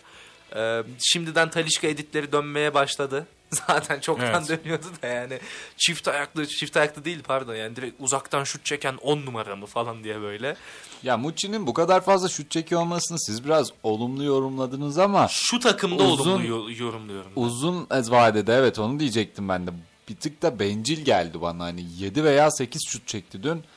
Evet. 90 dakika oynamadı. 70 dakika civarında oynayarak çok fazla. Ama birinci Ama sorunlarından bir tanesi de şut çekmek olan bir takımın hani 10 numarasının ki yani ayağı çok temiz şutları güzel olan bir 10 numarasının da hocası tarafından oğlum kaleyi görünce vur denilmiş olması hani çok da hani olasılık dışı değil bence. Bir şey diyeceğim. Takımda bence bencilliğiyle e, takıma kazanılmış bir oyuncu var. Bu da Semih Kılıçsoy. Yani sene başı hatta kaybediyorduk. Kaybediyordu Beşiktaş bu oyuncu az kalsın. Hatta bencilliğinden çok da bence hataydı yani bencilliği tabii de. Hani bencillik demem özgüven meselesi biraz bu noktada. Hani bencillik ve özgüveni doğru noktada eşitleyince ortaya bence bir sonuç çıkabiliyor. Bence Semih Kılıçsoy'da biraz bu oldu. Aynısı da Enes Muçi'de de olabilir diye düşünüyorum ben. Hani biraz da kendine güvenmesini arttırabilir bu şutlar, denemeler. Kesinlikle kesinlikle. Ya bir tane açtığı zaman attığı zaman pardon açılacak gibi hissediyorum ben de. Maçta bu arada bence konuşulması gereken başka bir konuda nasıl kötü oynadığı zaman hakkında konuşuyorsak bence iyi oynadığı zaman da konuşmalıyız. Onur Bulut gerçekten çok iyi bir performans gösterdi. Sadece kendisi için değil genel olarak çok sağlam bir e, sağ bek performansı gösterdi ki çıkan haberlere göre de Fernando Santos Onur Bulut üzerinde ısrar etmeyi planlıyor. Bir sonraki sezonda kadroda ve ilk 11 iskeletinde Onur Bulut'u düşünüyor ki yerli olduğu da düşünülürse çok değerli bir oyuncu olur. Ama gelecek sezon ilk 11'de yerli zorunlu olmayacak. Ha evet olmayacak Yani ama o yüzden ben de yine de yani yedekte de bulunması tabii ki de değerli olacak Türklerin her türlü. Kesinlikle rotasyon açısından Nur Bulut düşünülebilir. Bir de şunu da düşünmek lazım. İlk 11'de bir Türk demek yedekten girecek iyi bir yabancı demek. Hani o eğer sağ bek e, milli bir şekilde hani Onur Bulutsa o zaman yabancı bir golcü forvet Onur Bulut mesela milli girdi. oldu değil mi? Onur Bulut milli oldu mu bu arada? Çoktan olmuştur abi. Yani oynuyordu diye Ya, hatırlıyorum. Oldu ben- oldu, Oldu, oldu oldu. Evet olmuştur. Hatta Ben- sol bek falan mı ne oynamıştı? Demişken bu arada Emirhan Delibaş'ın sözleşmesi Abi ona geçmeden önce ben e, tak, Beşiktaş'la alakalı. konu konu çok iyiydi ama. Berk, Mert bir şey mi diyordun? Yok o, e, o Bumble olayı inanılmaz bir olay ya. Ya on- ona geçmek istiyorum ama onun öncesinde ben de Beşiktaş'la alakalı yorumumu yapmak istiyorum. Necip Evet. de çok iyi bu arada atlamadı onu diye. Ya şimdi Necip abimin hiçbir şekilde hakkını yemem. Ki Hoca Fernando. Santos da açıklama yaptı. Fernando Santos açıklama yaptıktan sonra niye Joe Burrell oynanmıyor, oynamıyor diye sordu. Necip Uysal'ın çok iyi oynadığından dolayı. Öyle Necip gerçekten. Uysal iyi oynadığı için Burrell oynamıyor dedi ve bence Necip gerçekten çok iyi oynuyor. Ya son zamanlarda çıktığı maçlarda ben çok beğenerek takip ediyorum. Tamam Süper Lig klasmanında bir oyuncu olabilir ama bence son dönemlerde hatta son 2 3 seneden beri Necip Uysal'ın en iyi performanslarından bir tanesini izliyoruz ki Beşiktaş'ta ilk 11 oynuyor şu anda. Çünkü bu adam normalde ilk 11 oyuncusu değil. Aa, Beşiktaş'ta öyle bir Beşiktaş değil ya. Ya sene. kesinlikle Ama katılıyorum. Necip şu an cidden çok temiz oynuyor. Aynı zaman ben e, Gelson Fernandes'e değinmek istiyorum. Gelson Fernandes'in formunun ve gerçekten ayak kalitesinin ne kadar düştüğünü söylemek istiyorum. Sosyal medyada viral olan bir video da vardı. Evet sizlere attım bugün Twitter üzerinden. Şunu söylemek istiyorum. Adam gerçekten boşluğa sen sen nasıl 8 numarasın? 8 numara ne yapar? Pası verir. Boşluğa geçir, pası alır, kaçırır, ara pas atar ya da gol arası atar değil mi? Yani 8 numaradan ne istersin abi? Bunu istersin. Salih Uçan ne yapıyor? Atıyor, kaçıyor, alıyor, veriyor, gidiyor. Getson yürüyor abi sahada. Ya box to box ve en önemli meziyeti koşmak olan bir oyuncun topu için boşluğa koşmadığı zaman, topu almak için Ya koşmadığı zaman kesinlikle abi. ne kalıyor? Bu adam birinci bölgeden üçüncü bölge, ikinci bölgeden üçüncü bölgeye geçiş oyuncularından bir tanesi. Ki Getson ilk geldiği zaman gerçekten bu işleri ciddi manada güzel yapıyordu. Ama son zamanlarda ben Getson'da motivasyon kaybı görüyorum. Kesinlikle ben de evet, katılıyorum. Ya motivasyon ben diyecektim ben. aidiyet hissettiğini çok düşünmüyorum. Ya aidiyetten değil de bence sürekli yanında vasat oyuncularla ve en önemlisi vasattan ziyade kendi meziyetlerine asla uymayan oyuncularla ve orta saha e, düzeneklerinde oynadığı için hem özgüven hem de motivasyon kaybı yaşadığını düşünüyorum. E, çünkü geçen sezonlarda falan böyle bir şey yoktu da bu sezon ki bu sezon da hani Beşiktaş orta sahasının her zaman yıldızıydı. Oxlade bir ara hani bir gol falan atıyordu. Orada birazcık şey oldu da ben çok düşünmüyorum açıkçası. Ama genel bir motivasyon ve özgüven kaybı olduğunu düşünüyorum Jetson'da. Toparlar inşallah Beşiktaş adına. Ya kesinlikle sana katılıyorum. Getson'un bu bu minvalde oynamaması lazım. Getson'a o kadar para verildi ki Çaykur Rizespor'daki performansı bile şu anki performansından çok daha iyi. Ya bunu gerçekten ciddi manada söylüyorum. E, Almusrati'nin gelmesiyle birlikte aynı zamanda da yanında oynadığı Muçi olsun, Almusrati olsun, Semih Kılıçsoy olsun oyuncularla birlikte kalitesinin daha da artacağını, eski formsuzluğunu yeni formluluğa dönüştüreceğine inanıyorum. Mert sen ne düşünüyorsun? Ee, yani ben de size katılıyorum bu konuda ya. Ya Getson yani Getson Fernandes konusu bence ya Şenol Güneş e, nasıl desem Şenol Güneş zamanı bence geçen sezon yani değil mi? Evet. Aynen. Ee, o süreçte bence e, iyi de bir orta saha. Ya Salih Amir, Getson üçlüsü bence iyi bir orta sahaydı. Ben aynısını de- az önce dediğim gibi şey üçlüsünde de görmeyi istiyorum Getson'da. Muçi, Musrati, Getson üçlüsünde de gerçek bir Getson görebileceğimize inan- inanıyorum ama Ben de hani benzer istikrarlı bir performans yok ya Neydi?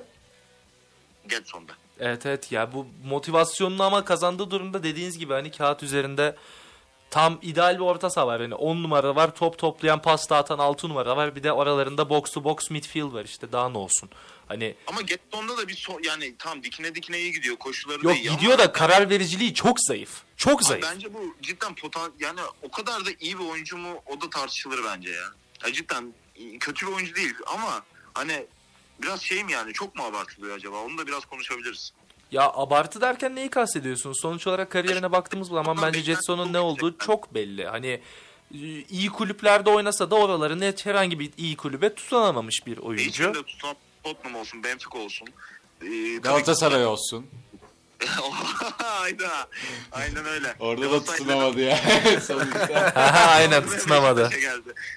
Ee, Yani Galatasaraylılar da bence çok seviyordu kendisini. Ayrılmasına üzülmüşlerdi. Beşiktaşlar bence hala destekliyor. Hala da bir yüksek hatta yüksek bonservis bedeliyle satma planları kuruyorlar. Çünkü Çünkü başka bedeli- türlü kar edemiyor Beşiktaş. Aynen. %50'si olduğu için. Yani. Ama ben Getson'un yani iyi kullanılmasına yanayım. Hocası da bence hemşeri. Bence bu da çok büyük bir fırsat kendisi için. Ya aslında büyük bir fırsat ama şimdi Fernando Santos'u geldiğinde e, tamam abi takım artık nizami bir şekilde devam edecek demiştik. Bu adam Cristiano Ronaldo'yu bile kesmiş bir adam ve kimseye de hesap vermeyecek bir adam dedik. Tabii canım. Tamam şimdi Cenk Tosun'un gözünün yaşına bakmaz. Rebic'in gözünün yaşına bakmaz. Diğer takımdaki oyuncuların hepsinin gözünün yaşına bakmaz. Peki Getson Fernandes de bunu gösterebilecek mi? Sen ne düşünüyorsun? Yani bence başka şansı yok. Ya gösteremezse o da dediklerin gibi olur. E sonuçta son iki maç Umut Meraş'ta Tayyip Talha kadroya alınmadı. Evet. Tabii bunlar çok doğru kararlar, beklenen de kararlar. Ama bu herkese de sıra geleceğinin anlamı. E, Joe Burrow diyoruz yeni transfer. Necip Uysal'ın değerini bildi hoca oynattı. Hani cidden kimsenin gözüne yaşın, yaşına da bakmıyor doğru. Kesinlikle katılıyorum sana. Yavaş yavaş da aslında Konya Spor tarafını kapatmak istiyorum ve şu an için hem Beşiktaş'ın altyapısındaki oyuncular aynı zamanda Türkiye'deki altyapıda olan oyuncular hakkında önemli bir gündem var. Ki karşılıklı fesih söz konusu. Ki dün de bir televizyon kanalında Emirhan Delibaş'ın abisi, ay babası, Babası. babası değil mi? Babası açıklamalarda bulundu. Tabii ki sayın dinleyenlerimiz için bilgilendirme amacıyla Aral'a paslıyorum. Aral seviyor bu konuyu çünkü. Ya olay bu arada söylenilene göre hani bu basına sızan tarafı tabii ki de viral olduğu için bir e, ne deniliyor hani o Dating değil mi? uygulaması, yani Bir randevu ilişki- uygulaması, randevu, ilişki uygulaması. Match, randevu, match uygulaması. randevu ilişki uygulamalarından bir tanesinde Emirhan Delibaş'ın profili olduğu öğrenildi. Ki Bir mavi de- tikli hani, hani- fake olamaz. Evet. Aynen Zaten kendi profili bir de üstüne üstlük çekilen fotoğraf tesiste Beşiktaş antrenman kıyafetiyle çekilmiş bir fotoğraf. Ee, ve yani verdiği poz da hani herhangi bir şekilde yanlış olmamakla birlikte Beşiktaş gibi büyük bir kulübün altyapısında olan örnek bir oyuncunun vermemesi gereken bir poz. Hani bileğindeki pahalı saati göstermek için rastgele bir yere hani bardakla girmiş arkadaş. Çok da komik bu arada gerçekten. Lavaboya bardak. Evet lavabo, lavaboya kardeşim ya? fincanla girip şöyle poz çok Ya komik bu arada. belki bir dakika su kesilmiştir, dişini fırçalayacaktır. Bir dakika iyi Aynen, gözüküyorum demiştir. arkadaşlar. Değil mi? Yani ve olamaz mı? Belki sen söyle yani. Dişini Olabilir. fırçalayacak. Belki Abi, su var o bardak. Asıl mevzu ne biliyor musun? Asıl mevzu ne biliyor musun? Bu adam kaçlı? Kaç yaşında bu adam? Evet. 2003 yani 21 yaşında. Bu adam gitmiş yanlışlıkla oraya gerçek yaşını yazmış. Çünkü bu adam 1 Ocak doğumlu. Büyük ihtimal kaçağı var. Muhtemelen.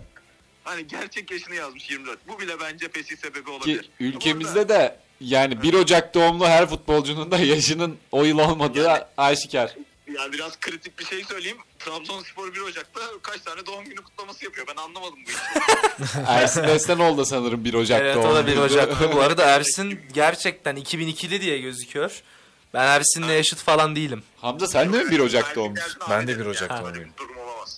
Yok ya gerçekten komik komik olaylar. Bunun üzerine doğal olarak Samet Aybaba Peki ben bir şey sormak istiyorum. Yani tabii ki futbolcuların diğer hayatları da var. Başka hayatları da var. Sadece hayatları Özel hayatları futbol değil. Evet. Değil mi? Evet. Başka hayat deyince böyle Hayat- iki çift hayat Evet, evet, yaşıyorlarmış kesinlikle. gibi böyle. Sadece futbol değil yani bu adamların hayatı. Aynı zamanda özel hayatları var. Hani bir insanın özel hayatındaki eşini bulmasındaki olay meç uygulamasıysa ve bu gerçekten karşılıklı fes edilme durumuna kadar gidebiliyorsa e, o zaman sen mesela Radyo Bilkent bünyesinde bir spikersin.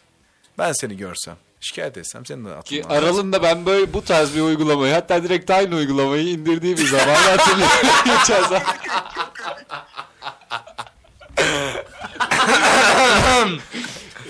Seni seni bölecektim Hamza keşke bölseydin. Şey, Beyler yok artık. Beyler, Ee, o kadar da değil hocam. ben şey hocam o diyorum- kadar da değil. Şey demek istiyorum. Ben e, o yüzden bu basına yansıyan tarafıdır demiştim. Çünkü sadece bu yüzden bir feshedilme olacağını düşünmüyorum. Ayrıca e, bu feshedilmenin sebebi hani e, sen ben ya da Muhittin beni nerede gördü tam olarak bilmiyorum. Yani herhalde beni kaydırırken görmüş olmalı. Ama hani Peki sola mı sağa özel hayatında bir Bir dakika insanın ben bir soru sordu. Sola mı kaydırırken bilemiyorum. Ben sola Bilemiyorum. yatırırken gördüm. Bilemiyorum ama dediğim gibi e, hani sadece özel hayatında böyle bir şey yaptığından bence bir sıkıntı doğmamıştır. Eğer gerçekten sıkıntı buysa da sıkıntı oradaki fotoğrafın hani Beşiktaş tesisinde Beşiktaş antrenmanı öncesi büyük ihtimalle ya da hemen sonra saçı çok düzgündü büyük ihtimalle öncesidir. Ve Beşiktaş antrenman takımıyla birlikte olmasında bir sıkıntı vardır. Çünkü sen Kesinlikle, orada katılıyorum. temsil ederek böyle şey yapıyorsun. Hani Aralı hoş bir radyo şey değil. giymemişti. Ha mesela. işte. Tekrarlar mısın belki? E, Beşiktaş futbol player yazması da bir sıkıntı ama bence feslik sebebi çok ağır ya. Şeyi gördünüz mü bu arada? Winter Sports yazıyor ya kış sporları da ilgi alanım diye. Biri şey yazmış. Evet, erkekler bir defa Bodo Glimt deplasmanına gidince yazmış. Bir de sosyal içici, sigara hayır, bir de köpekler. bir de Sigara hayır da Sigara asla. hayır. Ay, asla. Never, evet. never, Never. never. Bir de şöyle bir şey var. Bir tane yabancı futbol sever Beşiktaş hakkında şunu söylüyor. Beşiktaş çok garip bir takım. Garip garip sebeplerden kadro dışı ya da fesih yapıyor diyor. Evet saç ekiminden ya- yaban- yabancı basına bayağı düştü bu durum ya. evet, saç ekiminden futbolcu feset e, kadro dışı bırakmışlardı. Şimdi benching uygulaması yüzünden kadro dışı bırakıyorlar vesaire diye şeyler düşmüştü. Aral'ın durumunu biraz açıklamak istiyorum. Aral'a da hatırlatmak istiyorum. Biz Aral'la öyle Gerek dışarıda yok abicim geçebiliriz ya. Eğlencesine e, indirmişti kız arkadaşından izin alarak. Ben de şahidim. Buradan da çok selam olsun. Evet aslında e, matching uygulamasında konuştuk. Emirhan Delibaş olayını da konuştuk. Aslında tabii ki tasvip etmediğimiz şeyler. Sayın Bülent Timurlenk'le birlikte konuştuğumuz zaman da bir futbolun karakteri olması ve bu karakterin de sadece futbol için geliştirilmesi değil aynı zamanda özel hayatında da gelişmiş bir karaktere sahip olan futbolcular Türk futbolunu devam ettirecek demişti. Ki buna da örnek olarak Abdülkadir Ömür'ünü söylemişti. Ben çok katılıyorum. Buradan da kendisine selam Sobelek olsun. örneği de verilmişti. Evet, bununla Bunu konuşmuştuk. Onun, bu sözleri tekrardan dile getirmek istiyorum karambol için sayın dinleyenler. Eğer bir karakter sahibiyseniz iyi bir futbolcu oluyorsunuz ama kötü karakter sahibiyseniz işte böyle karşılıklı fesihler olabiliyor diye düşünüyorum.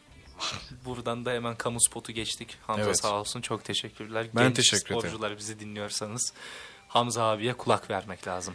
Bir şey sormak istiyorum. Ya birazcık konudan çıkacağım ama Emirhan Delibaş'ın yerinde olsaydınız beyler ne yapardınız? Belki önce sana sormak istiyorum. O kritik, kritik beklemediğim yerden geldi. yani hangi anlamda ne Hangi yapardık anlamda bu arada? Profilimizi nasıl Aynen. oluştururduk? Ne yapardım? Ha ya mesela profilini nasıl oluşturdun? Yok abi cidden nasıl yani şu noktadan sonra mı yoksa sen Yok. Beşiktaş altyapısına kabul Sizi ettin sonra? Samet Aybaba aradı. Kardeşim böyle böyle geçmiş olsun. Hadi babacığım görüşürüz kendine iyi bak dediği anda ne yapardınız? Yani ben geri vites atmazdım böyle durumda çünkü hani biraz Samet Aybaba Sağ kaydırmaya devam mı ederdin yani geri vites atmam derken? Şöyle diyeyim ben sana. Yani zaten bunu hani farkına varacaklar gerçek olduğunu. Yalanlamak falan çok manasız bir durum. Yani bu ülkede de her şey unutuluyor. Bu da unutulacaktır bir hafta sonra. Ve Kesinlikle. bu, bu çocuk bence kariyerine devam edil- edecek yani bir şekilde Anadolu kulüpleri olsun. Zaten hani A takımda o kadar süre alan bir oyuncu değildi. Hani bu, bu ülkede her şey unutuluyor. O yüzden belli noktalarda geri adım da atmamak gerekiyor.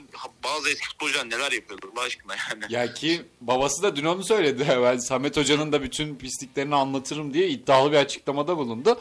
Evet ya şimdi kısasa kısasa da gerek yok bence. Babası da biraz sert çıkmış ama Evet. yani baba yani sonuçta oğlunu da böyle bir durumda Beşiktaş gibi kulüpten ayrılması onun da canını yaktı tabii. Ya Ee, e, keşke bu durumlara hiç düşünmeseydi tabii. Başka bir şekilde halledilseydi. Ama bu sosyal medyaya bir kere düşüyorsan geçmiş olsun bu devirde. Emirhan'ın dediğim gibi ben geri ya yalanlama falan yapmazdım ben yani. Saçma olmuş o yalanlama yapması da. Daha ben yalanlama yapmazdım böyle bir durumda. Ya Emirhan'ın önünde şöyle de bir kariyer fırsatı var bence atladığımız. Ee, arkadaşlar Ryan Dong futbolu bırakmak üzere ya yaşlandı artık ve teknik direktörlüğe adım atarsa muhtemelen e, transferini isteyecektir Emirhan'ın. Anlaşabileceği bir karakter. Tabii canım tabii. E, Saha içi, saha bence dışı. şey bile olur ya genç yetenek. Evet yani genç yetenek olarak takımında görmek ister Çünkü Dong. manşetlere Kanadı altına yani alabilir. Donk'un olayları.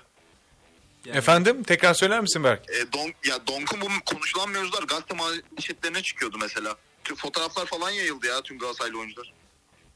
İşte O sırada Luyendama diyorum ve geçiyorum. Luyendama Demokratik Kongo doktor tarafından yanlış tedavi ediliyor.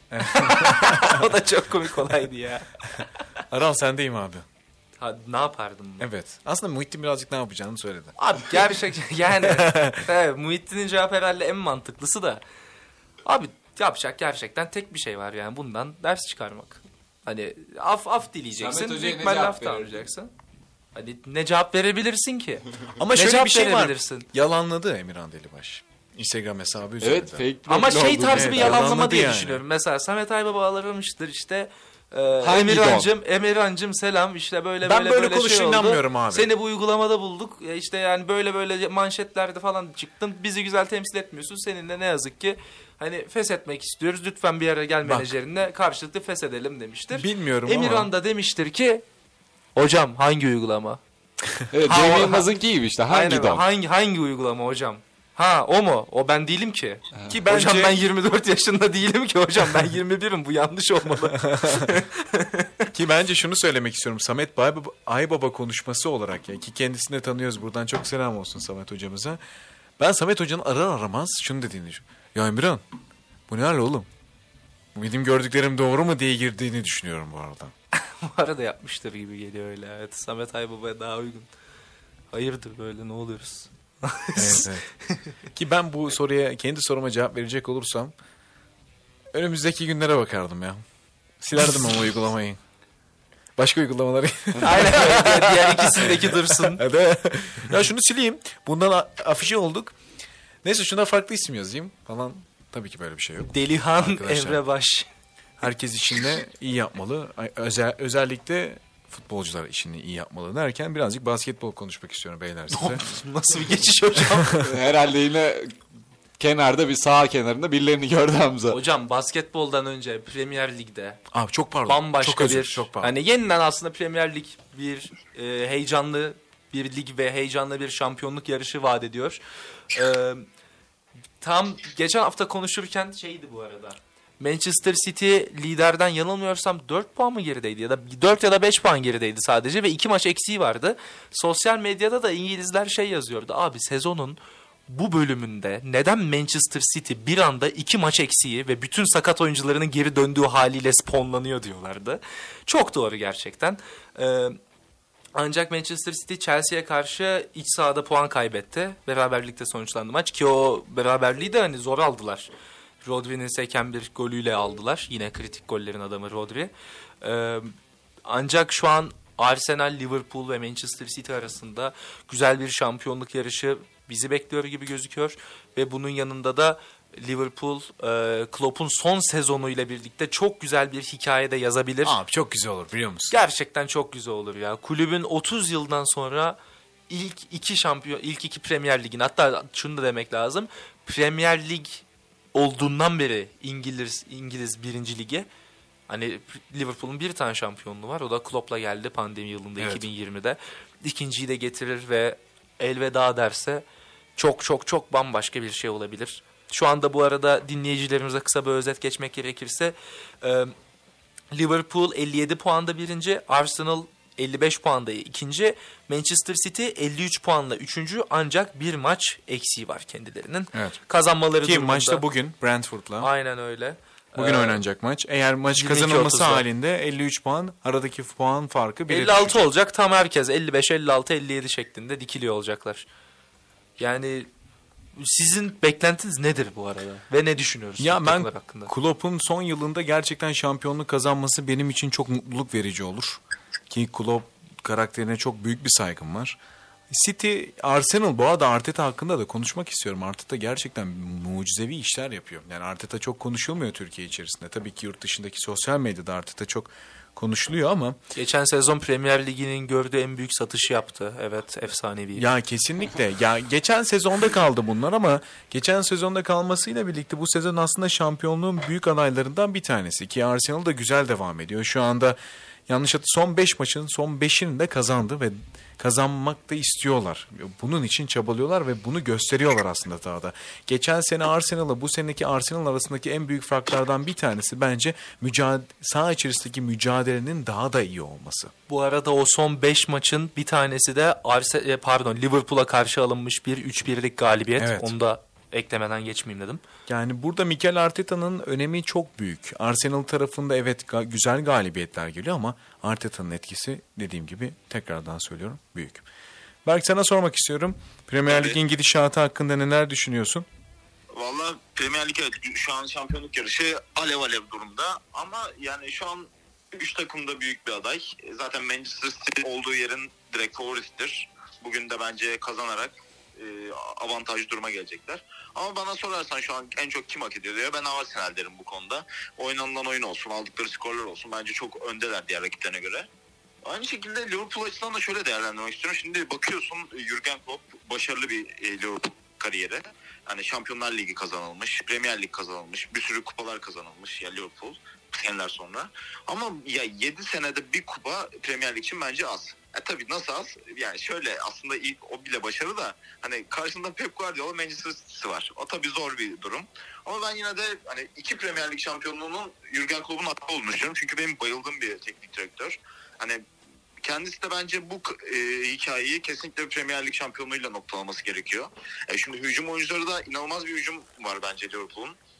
Hücum organizasyonları açısından çok zengin isim, isim ba- bakılacak olursa. Kesinlikle, evet. katkıda bulunuyor maçlarda. Katılıyorum. Fakat en çok kompakt, en düzgün bence en böyle şey e, şampiyonluğa yakışır oynayan takım şu anda Arsenal diyebilirim.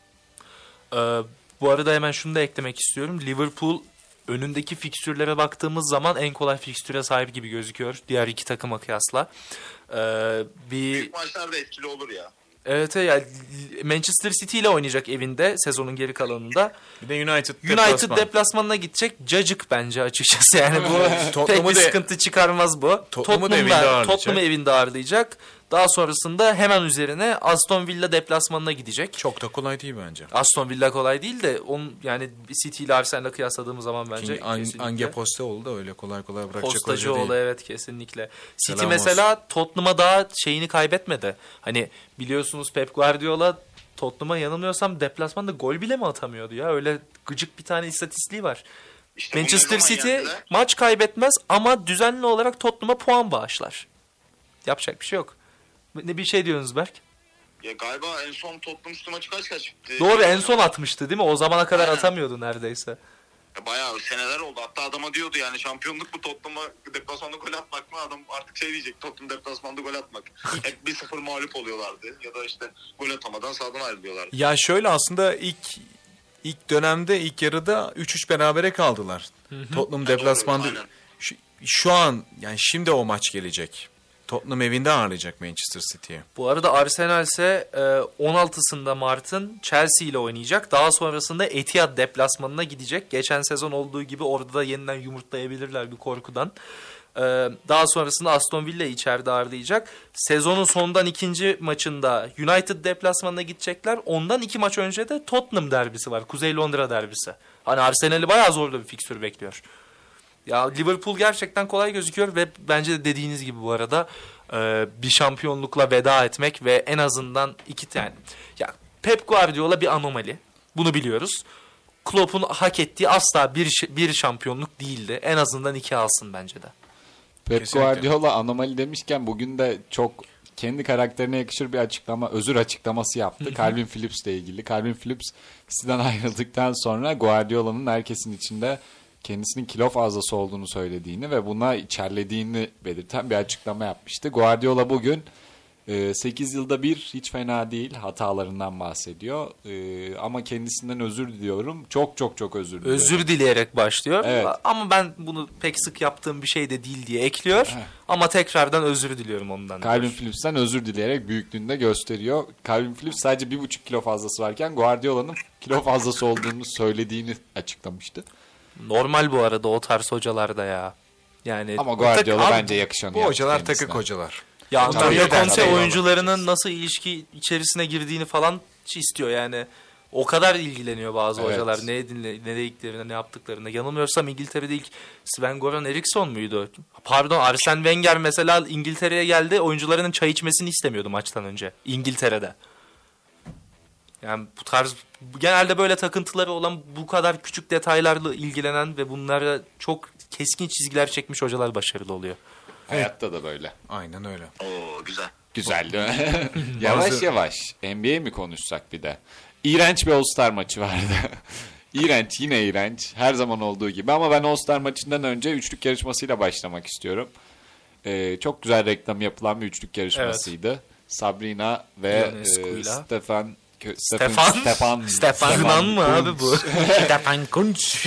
Kuntz bizi özledi. Kuntz'u özlemişiz. Stephen Curry arasında çok güzel reklamı yapıldı. Sabrina çok güzel de bir puan aldı. Geçen yıl Damian Lillard'ın e, yarışmayı kazandığı 26 puanı topladı aslında ama NBA çizgisinden bu arada. Evet. Çünkü ilk başta Sabrina'nın Ionescu diye yanılmıyorsam. Evet, Ionescu. Sabrina Ionescu'nun ilk başta kadın NBA yani WNBA, WNBA. 3 çizgisinde atacağı söyleniyordu. Ondan sonra kendisi dedi ki hayır ben NBA'den atacağım dedi. Ve o şekilde Steph Curry'ye kafa tuttu gerçekten. 26 puan aldı ama Curry gibi bir orada da anomali var. Curry abi. 29 sayı alarak o Curry kadar abi. da değil hocam dedirtti. Aynen aynen. Curry.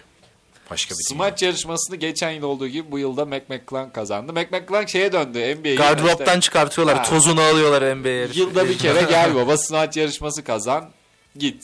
Bu arada smaç yarışmasının kalitesi her sezon daha da düşer mi ya? Evet ya yani artık yaratıcılık mı gitti ne gitti bilmiyorum ama All Star'ın kalitesi kadar düşen bir şey yok. All Star'daki en eğlenceli şey Doğu mu kazanacak Batı mı kazanacak değil Doncic mi daha az takacak maçı yoksa yok, iç mi? yok işte bunu dedi. Bu oyun için All Star karşılaşması için benden bile kötü bu adam dedi Doncic için. İyi de arkadaşlar zaten. Ben smaç yarışmasıyla ilgili şöyle bir şey söylemek istiyorum. Artık ya takım bulsun da şu Furkan Korkmaz'ı bir çağırın şuraya ya. Smaç mı üçlük mü? smaç smaç ya Türkiye Ligi'ndeki son sezonunda bir smaç yarışması var Furkan Korkmaz. Aa bilmiyorum.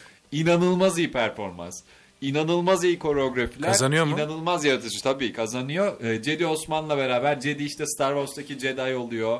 Ha. Furkan Korkmaz kostümler giyiyor evet. falan. İnanılmaz yaratıcıydı. Çok da yaratıcı değilmiş. ya. Yok yok. Ha, ya o manada. Çok pardon. Tamam. Anlatınca Ne, ne zannettim da- böyle çok pardon. hediye paketi Çok- geliyor içerisinden zıplayıp Pardon, smaç pardon. basıyor. Çok. Ben devam edemem bu saatten Lütfen, sonra. rica Ben ediyorum. Abi Cici Hadid'i sahaya çıkarıp üzerinde atlasalar. Abi müthiş olur mesela. Al sana entertainment yani. Çok yaratıcı değil mi? Ya bir gece dörtte olsun ben izlerim. Yani kim bunu inkar edecek ki? Berk, Berk bir şey, bir şey diyor? Bak Berk'in de hoşuna gidiyor muhtemelen. O yüzden bir şey söylüyordu. Aynen aynen direkt. Cici, Bella. Fark etmez abi. Alexander Graham neyse devam edelim. E, Bununla birlikte aslında karambolün yavaş yavaş maalesef ki sonuna doğru geliyoruz. Berk öncelikle çok teşekkür ediyoruz katıldığın için. Ben teşekkür ederim nazik davetiniz için ve harika bir yayın oldu bence. Çok eğlendim ben de. Biz de aynı Ağzı şekilde. sağlık çok sağ olun biz de. Ee, bitirecek misin abi? Sen bir şey söylüyorsun zaten. Biz senin sözünü kestik Aynı özür zamanda e, Türkiye Kupası sahibi Fenerbahçe Beko oldu. Yarı finalde Beşiktaş Emlacık, e, Emlacık değil. Emlak. Beşiktaş Emlak Jet'i geçti ve finalde de Anadolu Efes karşısında güzel bir galibiyetle kupanın sahibi oldu diyorum. Doğru ondan da Ve bahsettik. Ondan da bahsetmiş Bir olalım. de şey diyelim Formula, Formula 1 hasretini Formula 1. gidireceğiz. Tamam bu kadar. Bu Formula kadar. 1. evet ileriki haftalarda Formula 1 hakkında da güzel güzel konuşmalar, muhabbetler yaparız diye düşünüyoruz. Bir karambol salısının daha sonuna geldik. Ben spikeriniz Hamza Aral ve spiker arkadaşlarım Aral Muhittin'le birlikte ve aynı zamanda konuğumuz Berk Mertöz. Golvarmı.com'un editörü bizimle birlikteydi. Bizi dinlediğiniz için çok teşekkür ediyoruz. Kendinize iyi bakın. İyi akşamlar diliyorum. Karambol sona erdi.